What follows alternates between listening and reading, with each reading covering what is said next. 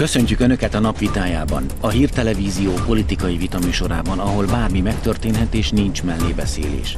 Nem tudtak megegyezni a nagyhatalmak a NATO keleti terjeszkedésének leállításáról, így továbbra sem rendeződhet az ukrán-orosz konfliktus.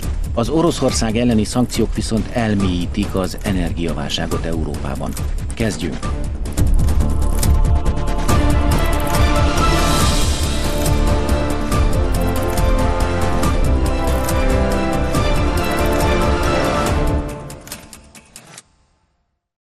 Ez a csörte, a napvitája, mai vendégeink.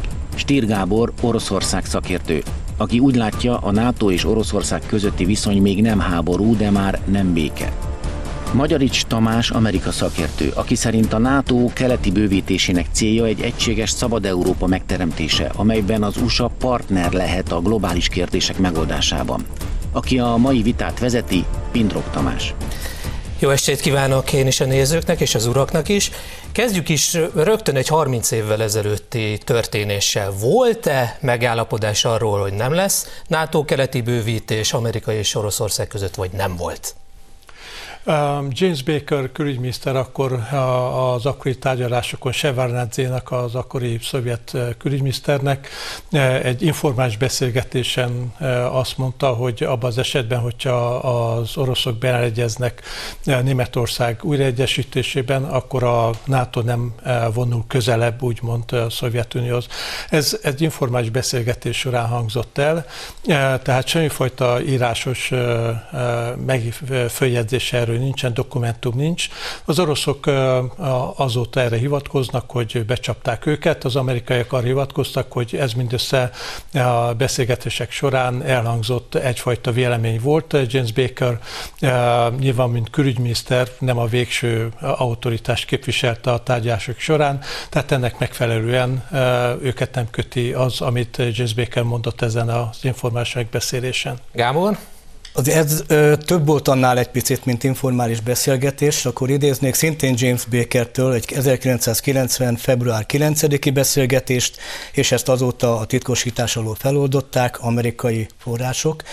Tehát ez pedig James Baker és Mihail Gorbacsov beszélgetése, tárgyalása, ez nem egy informális beszélgetés, ahol lényegében ugyanezt elmondta Baker külügyminiszter, hogy amennyiben az amerikai katonai infrastruktúra maradhat Németországban, akkor ő tökéletesen megérti az a keleti, orosz, akkor még szovjet aggodalmakat, és a NATO, pontosan idézem, egy hüvelyknyit nem fog keletre elmozdulni.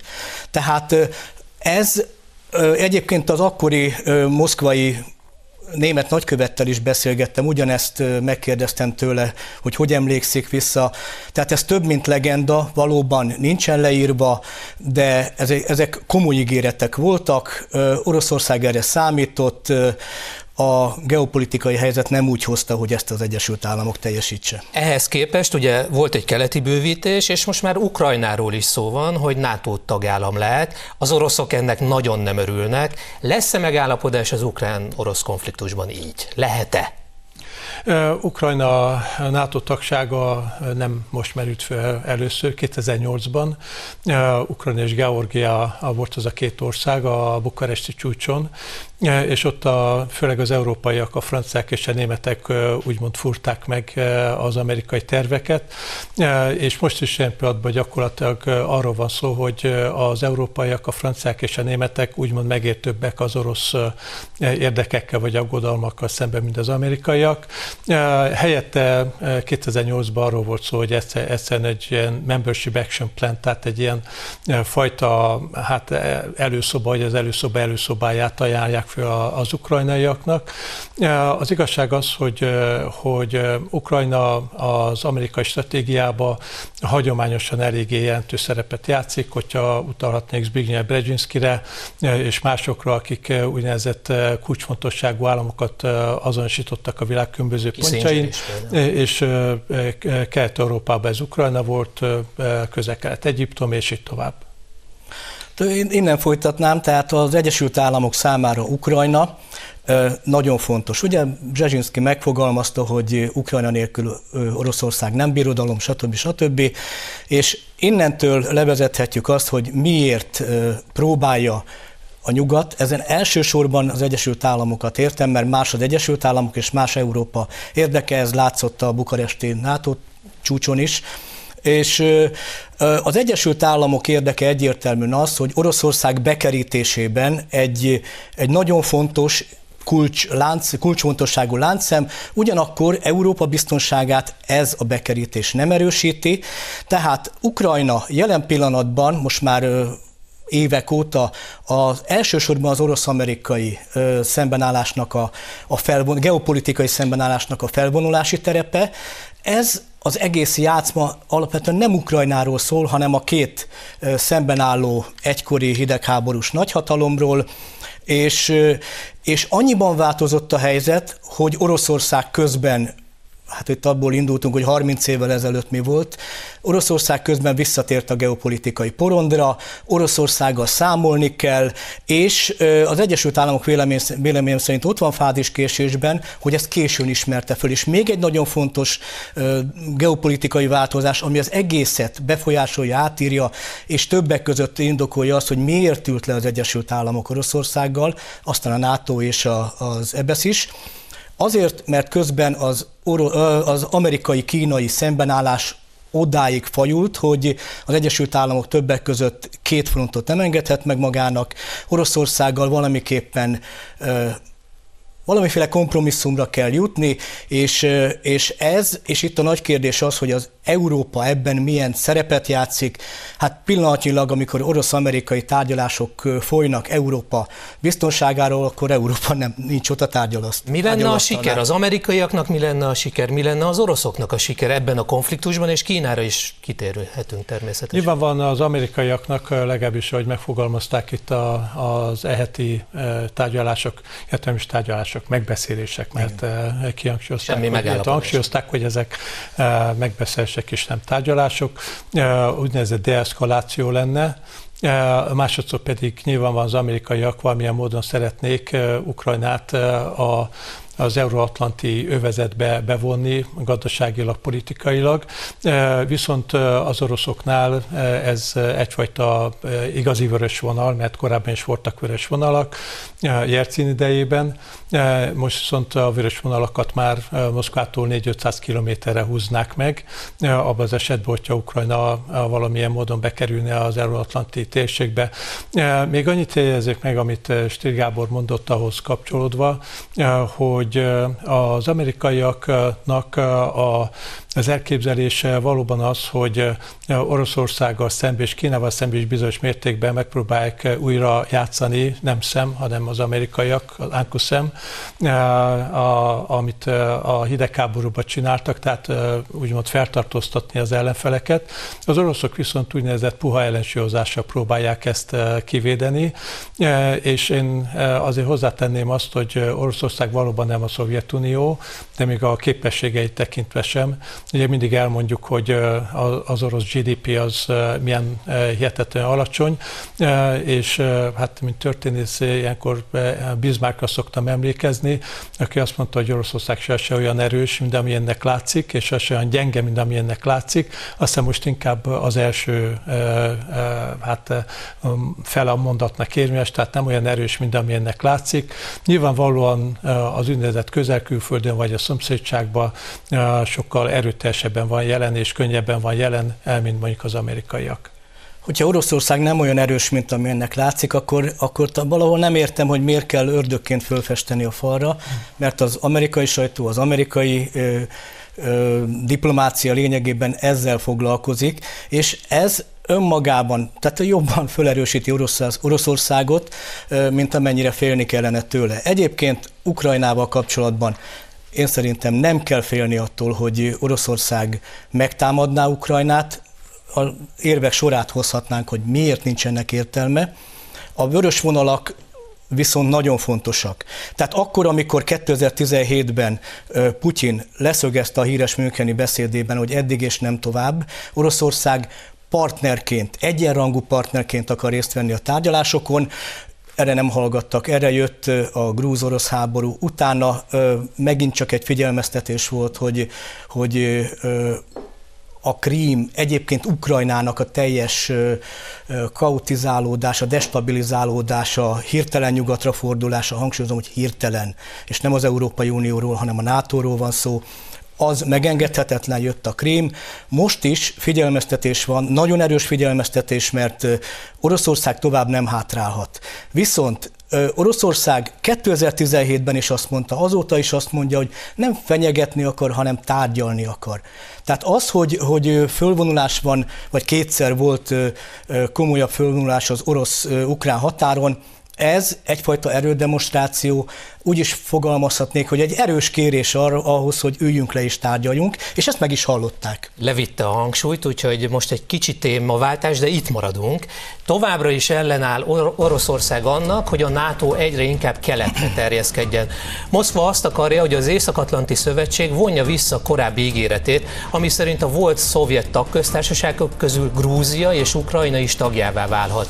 Az ellentét már most óriási feszültséget szül. Kiev és Washington nemrég még azt jelentette, hogy az oroszok mintegy százezer katonát vontak össze az Ukrajnával közös határon, ami az ország lerohanásával fenyeget. Egyes szakértők szerint sosem voltunk ennyire közel a háborúhoz. Nem voltunk ennyire közel a háborúhoz, egy-egy szóval minősítsük ezt. Szerintem most, sincs, most sem vagyunk annyira közel.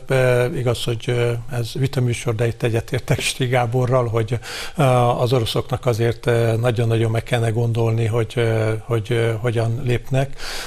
Egy fegyveres fellépés sokkal több kockázattal járna, mint ennek az állapotnak a fenntartása. Bizonyos szempontból az oroszoknak különben ez az állapot nem teljesen van az ellenükre, tehát egyfajta bizonytalan biztonságot fenntartani Ukrajnában. Nyilván van, vannak pro-orosz és pro-nyugat politikusok, innen-onnan pénzelt csoportok, és így tovább.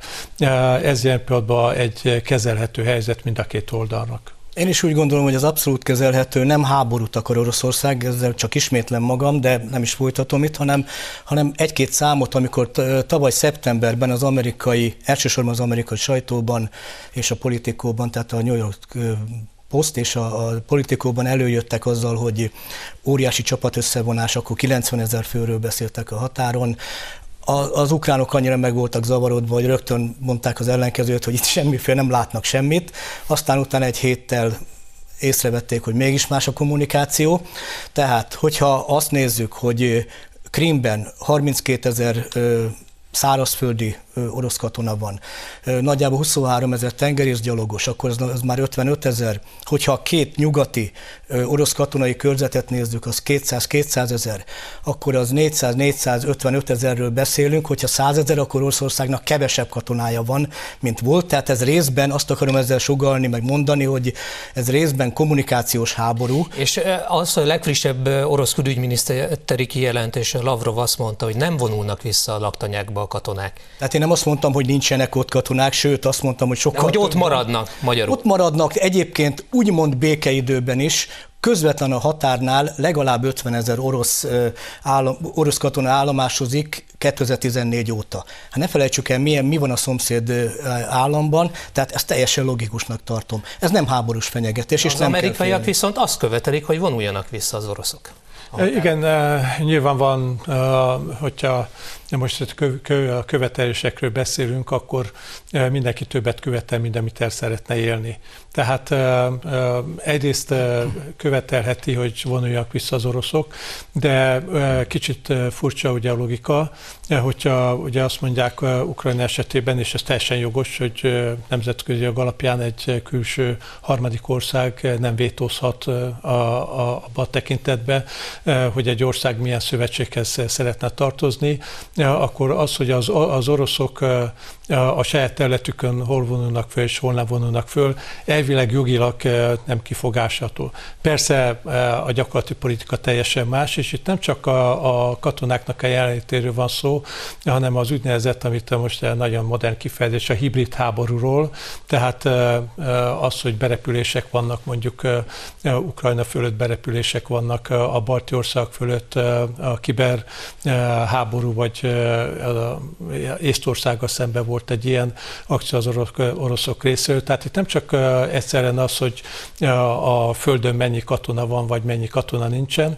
A másik oldalról különben egyes szakértők azt mondják, hogy hát Oroszországnak egyáltalán lenne ez egy olyan úgynevezett diadalmenet, hogyha Ukrajnát megtámadnák többek között, mert általában Ukrajnának már 260 ezer fős hadserege van, angol, amerikai, stb. kiképzés. Az oroszoktól azt hangzott el, hogy néhány napon belül Kievben lennének. Igen, de... Valószínű ott lennének egyébként igen, elég ez, gyorsan, de igen. ennek nincs értelme. Tehát nincs, el lehet jutni Kijevig, és akkor mi van utána? Igen, partizán háború, stb. És, és akkor visszatérünk ahhoz a kérdéshez, hogy, hogy Oroszország az nem annyira erős, hogy fönt tudjon tartani egy megszálló csapatot, vagy megszálló erőket föl tudjon tartani nagy számban hosszabb időn keresztül. Tehát, és akkor jönnének a szankciók, nem azok a szankciók, amelyek most voltak, hanem komolyabb szankciók lennének, első lépésbe eh, pont tegnap volt eh, erről az amerikai eh, szenátusban egy, egy szavazás, hogy a, az északi ámlat kettőben részvevőket szankcionálnák, és utána pedig mindenfajta más szankciók következnének. Levitte a hangsúlyt, és vége is az első félidőnek, ezzel folytatjuk.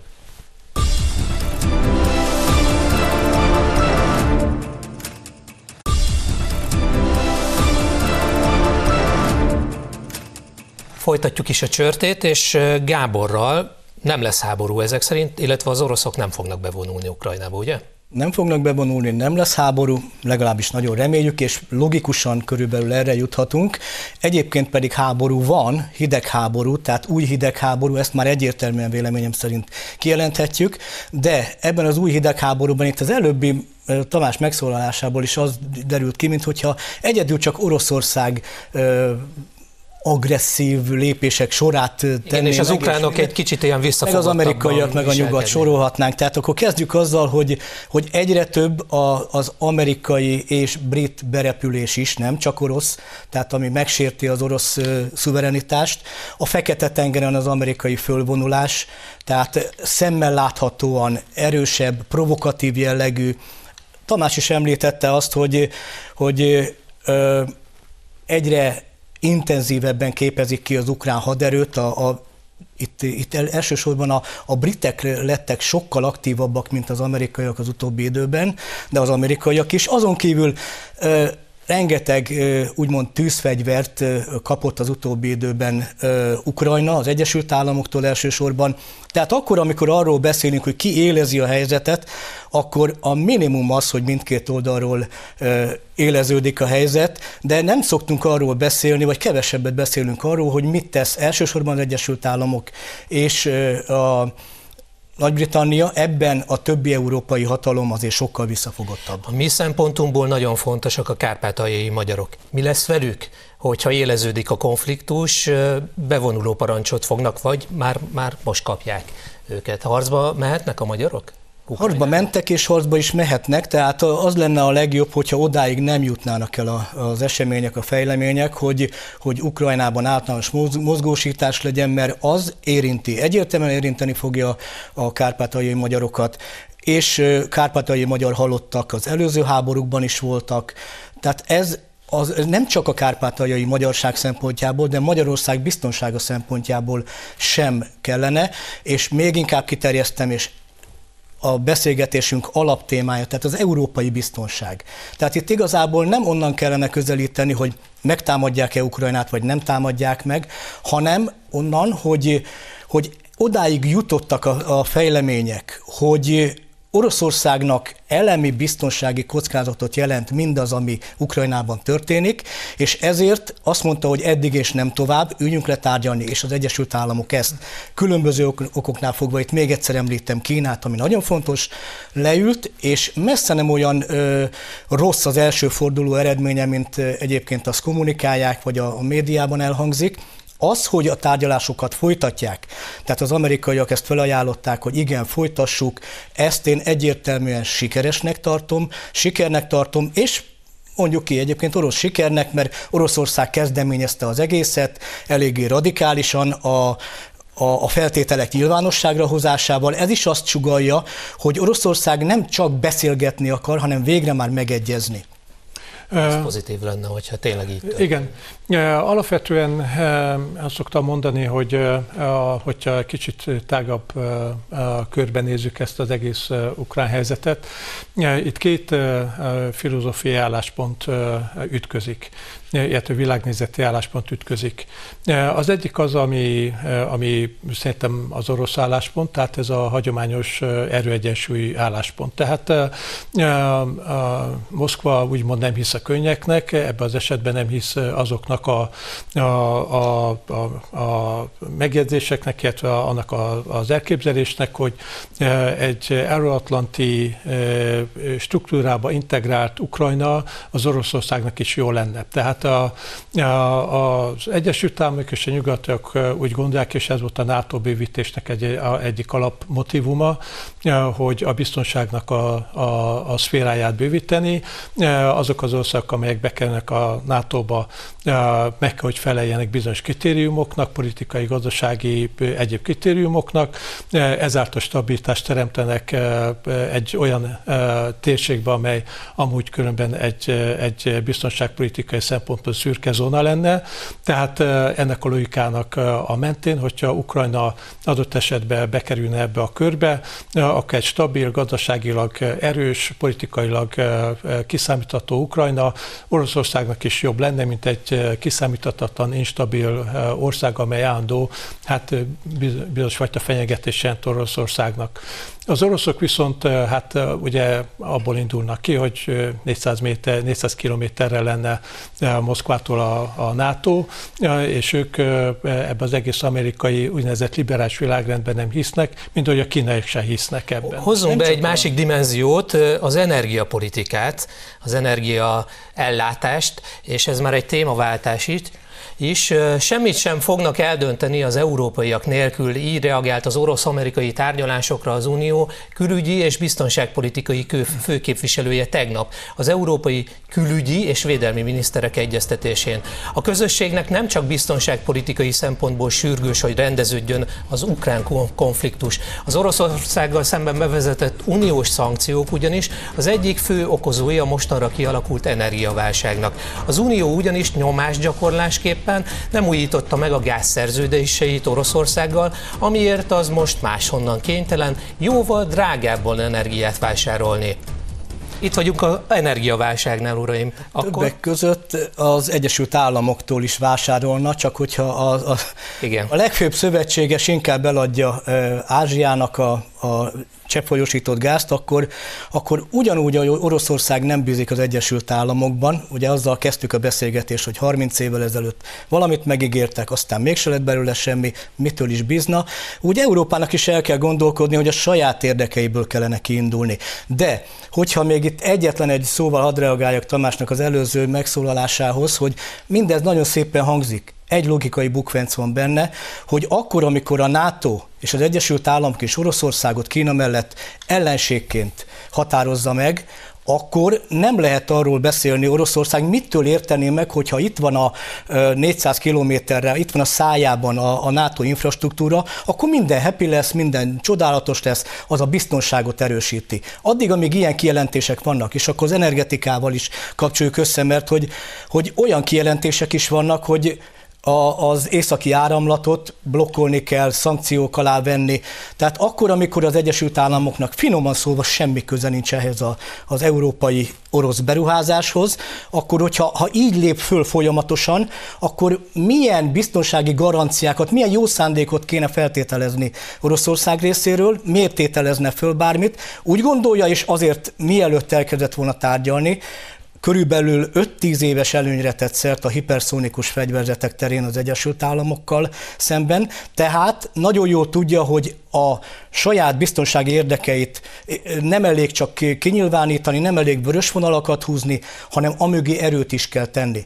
Tehát Oroszország így gondolkozik, én szerintem logikusan gondolkozik, mert a mostani amerikai és Hát igen, elsősorban amerikai megszólalások nem azt sugalják, hogy, hogy Oroszországot baráti vagy akár semleges országként tekintenék, tekintenének rá, viszont mivel még egyszer harmadszor említem már, hogy változik a világpolitikai, a geopolitikai helyzet, Oroszország és az érdek, úgy látja, hogy az érdekek most azt teremtette, azt annak a lehetőségét teremtették meg, ez, ez az érdek pedig a Kína, és az, hogy két fronton ne harcoljon, vagy ne, álljon, ne legyen szemben, ne álljon szembe senkivel az Egyesült Államok. Ez lehetőséget teremt arra is, hogy Oroszország most akkor elkezdjen komolyan tárgyalni az európai biztonságról, ezen belül elsősorban a saját biztonsági garanciáiról. Az Egyesült Államok okozza vég, végül is az európai energiaválságot? Tehát nem, ne, ez a nyomásgyakorlás? Igen, igen ezt, ezt nem, nem hiszem. Azért ne felejtjük el, hogy Oroszország és a Gazprom azért politikai fegyverként használta. A szankciók a ellen? A gázellátást, tehát, tehát a, Mit nem teljesít Oroszország? Minden szerződését teljesített jelen, jelenlegi helyzetben. Jelen pillanatban igen, de azért Akkor... voltak, voltak olyan, olyan incidensek, amikor az oroszok elzárták a gázcsapokat. Amikor az ukránok elkezdték igen, tehát, a igen. tehát azért a gáz az nem egyszerűen csak egyfajta a, a, a, mondjuk exportcikk, hanem annál kicsit több. Na most a másik dolog az, hogy a, az északálmaton keresztül kb. az európai 10-15%-nyi gáz mennyiség menne, ami hát jelentős, de nem azért döntő, ezt meg kell jegyezni. A harmadik dolog az... De miért akarták megakadályozni? Végig, ahogy épült, a Ugyanis, átadását meg akart igen, Washingtonból. Ez nem új dolog különben, hogyha Köszönöm. emlékeztethetnék 1980-as évekre, amikor az első gázvezetékek voltak, akkor a régen adminisztráció is szankciókat vetett ki azokra a cégekre, amelyek részt vettek ebben.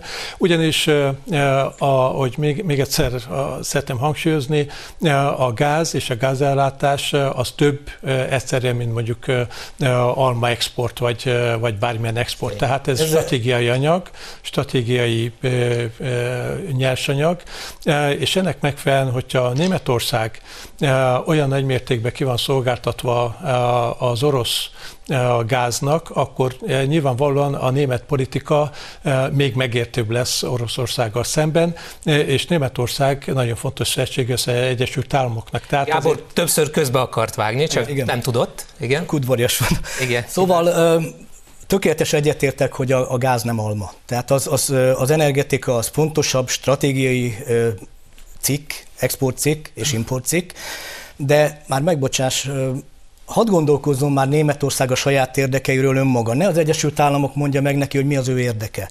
És hogy miről szól az, az első, az alapkérdés az volt, hogy miért próbálja az Egyesült Államok ezt szankcionálni. Igen, már régen is. Tehát az Egyesült Államoknak, hogyha ezt ilyen geostratégiai, geofilozófiai megközelítésben nézzük, akkor soha nem volt érdeke az, hogy az eurázsiai geopolitikai térség két oldala jó viszonyban legyen egymással. Tehát ez pedig az, hogy pragmatikus viszony alakult a, a német-keleti nyitástól, a német osztpolitiktól, aminek a legfőbb eszköze éppen a, a, a gázcsövek voltak és az olaj. Tehát ez az Egyesült Államoknak nem érdeke. Az Egyesült Államok végig meg, meg akarta osztani ezt a szélesen, is meg is osztotta, és meg is osztja ezt a széles értelemben geopolitikai térséget. Kezdődött ez a, a NATO csatlakozás idején, az első NATO bővítés idején ez a törésvonal, ez Közép-Európában húzódott, ez a törésvonal keletre csúszott, most Ukrajnában van, tehát ezt el kell fogadnunk nekünk, hogy az Egyesült Államoknak ez nem érdeke. De mi Európában vagyunk, tehát én, én se akarok a németek helyett gondolkozni, viszont a németek a saját érdekeikből induljanak ki, Európa érdeke pedig az, hogy ez a két pólus legalábbis pragmatikus beszélő viszonyban legyen egymással. Én azért a németek a kapcsolatban megegyezném, eh, hogy ilyenkor rettentő módon eh, ugye önállóak akarnak lenni, de azért az amerikaiak biztosítják a németek biztonságot. A második és a, világháború után És most is eh, a németek egyszerűen nem hajlandók azt az összeget fordítani a védelemre, amit kellene a GDP arányos 2%-ot, sőt a mostani ebbe a, a, a jelzőlám Trump a, a koalícióban még kevésbé. Tehát magyarul a németek azért nagyon, nagyon nagy mértékben ingyenebédet tesznek, és az, hogy a német jóléti társadalom így fel tud épülni, az nagyon nagy mértékben az amerikaiaktól függött. Tehát az, hogy most a németek retentő módon önállósodni akarnak az amerikaiaktól, akkor tessék szépen költeni 2-3-4 százalékot GDP arányosan a védelemre, jogos. és akkor az amerikai 35 ezer fő nagyon boldogan adott esetben Rámsteinből és mindenhonnan kivonulna. Tehát, tehát itt még ezt mondom, a, ezek a kérdések azért eléggé súlyos geopolitikai kérdések. Igen, de nem vonulnak ki a nem vonulnak akkor ki. sem, tehát azért maradjunk annyiban, nem, és ez kereskedelmi nem, kérdés is. Vonulni, nem? Nem, nem, nem Lengyelországba áttenni nem, ja, részét, tehát, hogy nem akarnak kivonulni, sőt megjegyzem azt, hogy az amerikai katonai jelenlétet Európába nem csak ők, hanem nagyon sok mindenki más szívesen veszi, mint ahogy a távol-keleten is szívesen veszik. Érdekes módon például Kína is bizonyos mértékben, mert az amerikai stabilitást teremtenek abba a térségben, és kiszámíthatóbbá teszik az ottani viszonyokat. Európába hogy most, hogyha eljátszunk ezzel a gondolattal, hogy az amerikai kivonulnának, akkor nyilvánvalóan itt egyetlen egy komoly katonai erő maradna, Oroszország. A, a németek nyilvánvalóan ebbe az új helyzetben. Afganisztánból mégis kivonultak.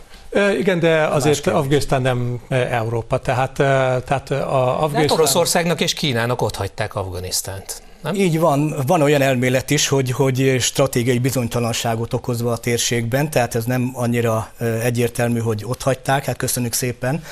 Viszont visszatérve... Az oroszok Európá... voltak már ott, úgyhogy tudják, Így van, ők tudják mi ez, és a kínaiak is tudják, egyébként Igen. nagyon komoly befektetéseik vannak.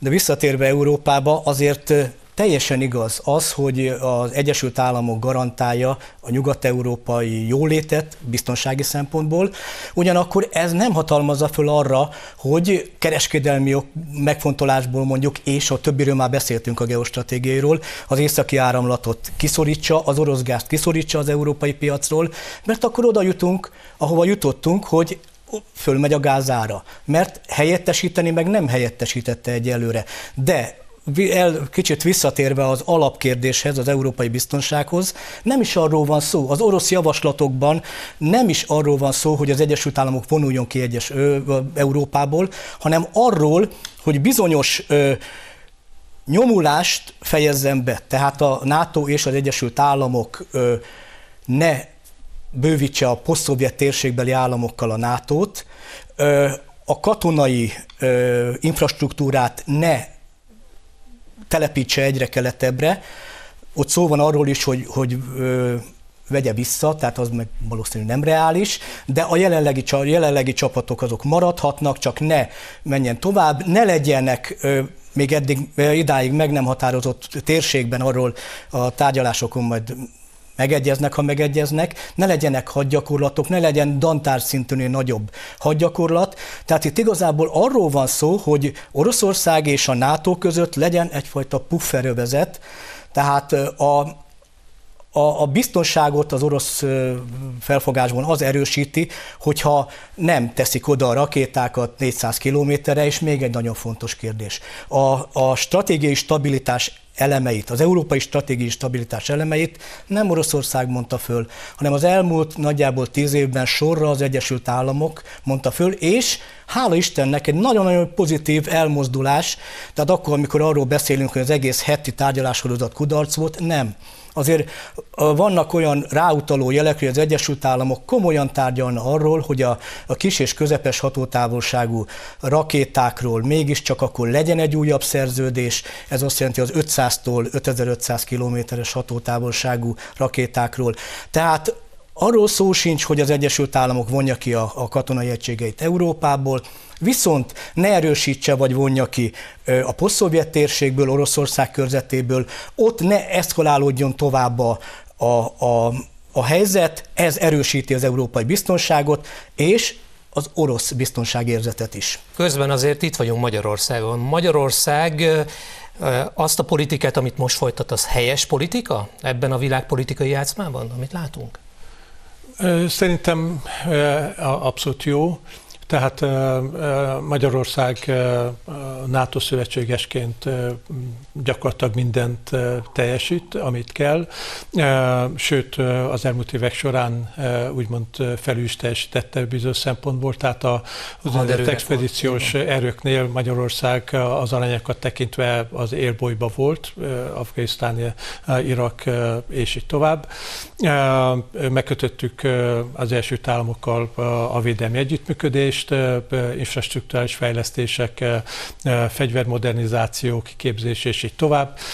Különben most a, a, a szlovákok is, azt hiszem pont a napokban, egy vita is van Szlovákiában két amerikai, két repülőtérről, amit az amerikaiak használnak, tehát infrastruktúra a bővítésről van szó. A románoknál ez mindig úgymond, tehát a térségben napi renden van. Tehát Magyarország biztonságpolitikai szempontból szerintem abszolút megfelelő szövetséges. Ami vita van, nyilvánvalóan az politikai jellegű, és az sem mindig, hanem főleg akkor, hogyha különböző ideológiájú kormányok vannak a két országban.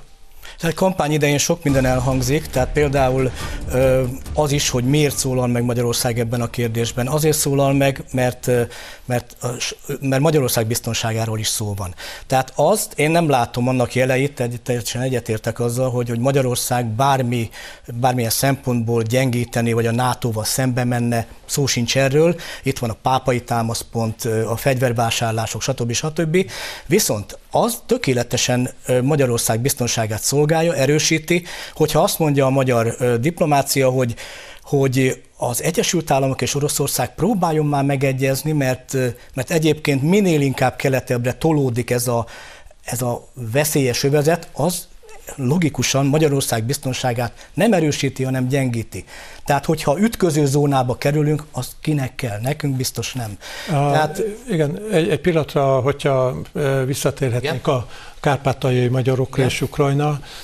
Nyilvánvalóan Magyarország és az alkotmány szerint, aminek ők kormányok felelőssége viseltetnek a külhoni magyarokkal szemben, vagy magyarok iránt is. Tehát ilyen szempontból van némi vita, hogy az ottani magyaroknak a, a, a helyzete, illetve az ellenük hozott, és főleg nem a, a miattuk, az orosz kisebbség miatt hozott nyelvtörvények, és így tovább miatt Magyarország mennyire jogosan tartja föl, vagy blokkolja, vagy késlelteti Ukrajna euróatlanti csatlakozását. Az amerikaiak számára ez egy mellékes körülmény, ők a nagy stratégiát nézik, geopolitikai helyzetet nézik, és hát sajnos láttuk már Trianonban és más helyeken is, hogy pár százezer magyarnak, vagy akár pár millió magyarnak a sorsa az nem egy tényező Washingtonban. És az energiapolitikában az, az, a, az az álláspont, amit mi elfoglalunk, hogy az oroszokkal mi megkötöttük a gázszerződést, még az európai országok közül többen nem tudták. Ez helyes? Tehát így keletebbre vagyunk, tehát a, ha megnézzük, akkor a, a Európának ez a térsége általában köt hosszabb távú vagy hosszú távú szerződéseket. Még Moldova is, amely most éppen hát nagyon-nagyon nyugatra tekinget. Ez egyértelműen Magyarország energiaellátásának biztonságát szabatolja, én remélem azt, hogy árban is jelent valami előnyt, és még egy nagyon fontos dolog, tehát Magyarország minden irányban nyitott. Az elkészülő vagy elkészült vezetések, interkonnektorok, tehát lehetős, lehetővé teszik mind azt, hogy minden irányból kapjon Magyarország gázt. Tehát ez az energiabiztonságot erősíti. Az orosz gáznál jelen pillanatban Európában nincs olcsóbb, hogyha olcsóbb, akkor Magyarország, a magyar gazdaság, vagy bármelyik ország gazdasága versenyképesebb, tehát ez nagyon fontos. Ami meg még egyéb nem biztos, nem ö, ö, energetikai szempontból nagyon fontos, tehát hogyha kelet felé tolódik a, a destabilizáció övezete, az nem jó, és annak nyilvánvaló egyik lépése lenne az, hogy, hogy a különböző országokba, akár Magyarországra is NATO csapatok jöjjenek, ezt célpontként tehetnék ki Magyarországot. Tehát jobb az, hogyha ha ez a ha, ha megállapodás születik, és minél távolabban egymástól ez a két fél. Még van néhány percünk, és Kazasztára azért térjünk ki. Megkezdték a kivonulást Kazasztánból az orosz csapatok. Putyin azt mondta, hogy a békefenntartók végrehajtották feladatukat. Fontos szerepet játszottak a helyzet stabilizálásában. Eközben másfél hete egy kazasztáni olajvárosban tört ki tüntetés, miután a kormány megszüntette a leginkább használt üzemanyag, az autógáz árszabályozását, és az hirtelen kétszeresé egésére drágult. Az viszont egyelőre nem tisztázott, hogyan fajultak el az események. Szakértők azt mondják, külföldről irányított pucstól van szó.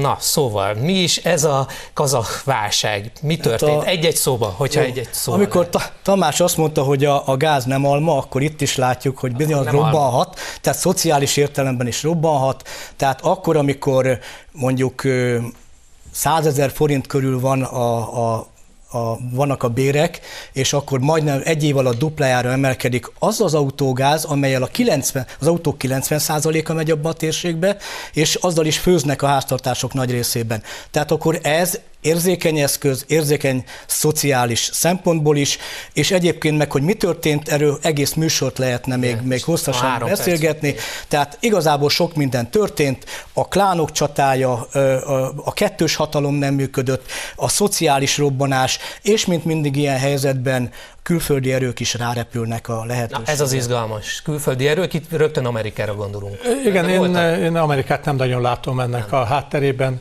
Az Egyesült Államoknak az érdeke azért az, hogy stabilitást legyen ebbe a térségben. Akik érdekeltebbek lehetnek, azok inkább a közvetlen szomszédok, mondjuk Törökország lehet az az ország, de de a kazaksztáni eseményeket abszolút nem lehet összehasonlítani mondjuk a 2014-es kievi eseményekkel. Itt ugye feltűnő az, hogy, hogy azért az amerikai kormányzati tényezők és nem kormányzati tényezők is azért nagyon visszafogottan reagálnak az ottani eseményekre. Már, már csak azért is, mert a, a nyugati gazdasági érdekeket Kazasztán tökéletesen kiszolgálta már-már túlságosan azt is mondhatnám, tehát nem lett, nem, nincs igazán érdekük. Akik meg ö, aktívak ebben a térségben, Ukrajna kapcsán említettem Nagy-Britanniát, a britek nagyon-nagyon aktívak lettek az egész posztszovjet térségben, amellett teljesen természetes módon, de megnövekedett aktivitása van a törököknek, a neoszmán, Erdogán neoszmán politikája, álmai, elképzelései miatt. Ennek egyik közép-ázsiai, ennek az elképzelésnek közép-ázsiai kulcsállama Kazasztán. Kazasztán, ahol egyébként 26 törökök által működtetett felsőoktatási intézmény van, és akkor nem beszéltünk az egyéb, a soft power egyéb eszközeiről, tehát a törököknek nagyon-nagyon eminens érdekeik vannak ebben a térségben, hogy mit csináltak és mit nem csináltak, azt majd egyszer kiderül. Ilyen szegényebb országokban az energiaválság okozhat-e még ilyen tüntetéseket, felkeléseket, akár hatalomváltást? Okozhat. Hát ne, Hát ez egy, igaz, egy hogy dominó is? Egy, egy 30, éves, 30 éves példa, hát a taxis blokkát körülbelül nagyjából hasonlít arra, hogy ami itt történt. Igen, az energia nagyon érzékeny eszköz, belpolitikában is, szociálpolitikában is, nem csak a geopolitikában. Igen. Okozhat. Valószínű azért, hogy e, ezt a helyzetet azért segíteni kell kezelni fogják. Tehát Jó, hogy rá kell épülni politikai. Például hibákkal értelem. is, itt a, a kormány is hibák sorozatát. Igen, tehát jó, spontánul kitörhet valami, de ahogy korábban is ön is sem tette, Gábor is sem tette, hogyha azért nincs egy politikai erő mögötte, akkor azért ezek általában, hogyha a, a, a követelményeket, vagy a, vagy a követeléseket, illetve a kiváltókot megszüntetik, vagy enyhítik, akkor ezek véget szakadnak. Hogyha ezek elfajulnak egy politikai rezsimváltáshoz, az feltettem már egy régebben húzódó válságnak a jele, amit egy cikra kivárt, tehát általában azért nem valószínű, hogy egy, egy benzináremelés, vagy, vagy földgáz áremelés, vagy, vagy LNG emelés az, az egyszerűen egy olyan eseménysorhoz vezetne, hogy a kormány megbukik. Uraim, köszönöm szépen, hogy itt voltak. Műsorunk után most a vezércikk következik, M. Kovács Robertel. Szia Robi, kik jöttek ma el hozzád, és milyen témák kerülnek terítékre? Szerusz Tamás, köszöntöm a nézőket! Bajer Zsolt, Kiszeli Zoltán és Lánci Tamás már itt várja a stúdióban, hogy elmondhassák véleményüket a nap legfontosabb sajtóhíreiről. Elsősorban arról kérdezem majd őket, szerintük mennyire lehet mocskos az idei választási kampány, ha Márkizai Péter már az év első napjaiban piaci plegykákkal tömi a baloldal sajtóját, amely örömmel csámcsog a minden bizonyítékot nélkülező konteókon, miközben az összekotyvasztott ellenzék másik kirakat figurája, Karácsony Gergely, a kormány nyakába varná, hogy aktivistáik képtelenek összekaparni 200 ezer aláírást. Hamarosan érkezünk a napvezér cikkeivel. Köszönöm szépen az uraknak, hogy itt voltak, a nézőknek a figyelmet, viszontlátásra!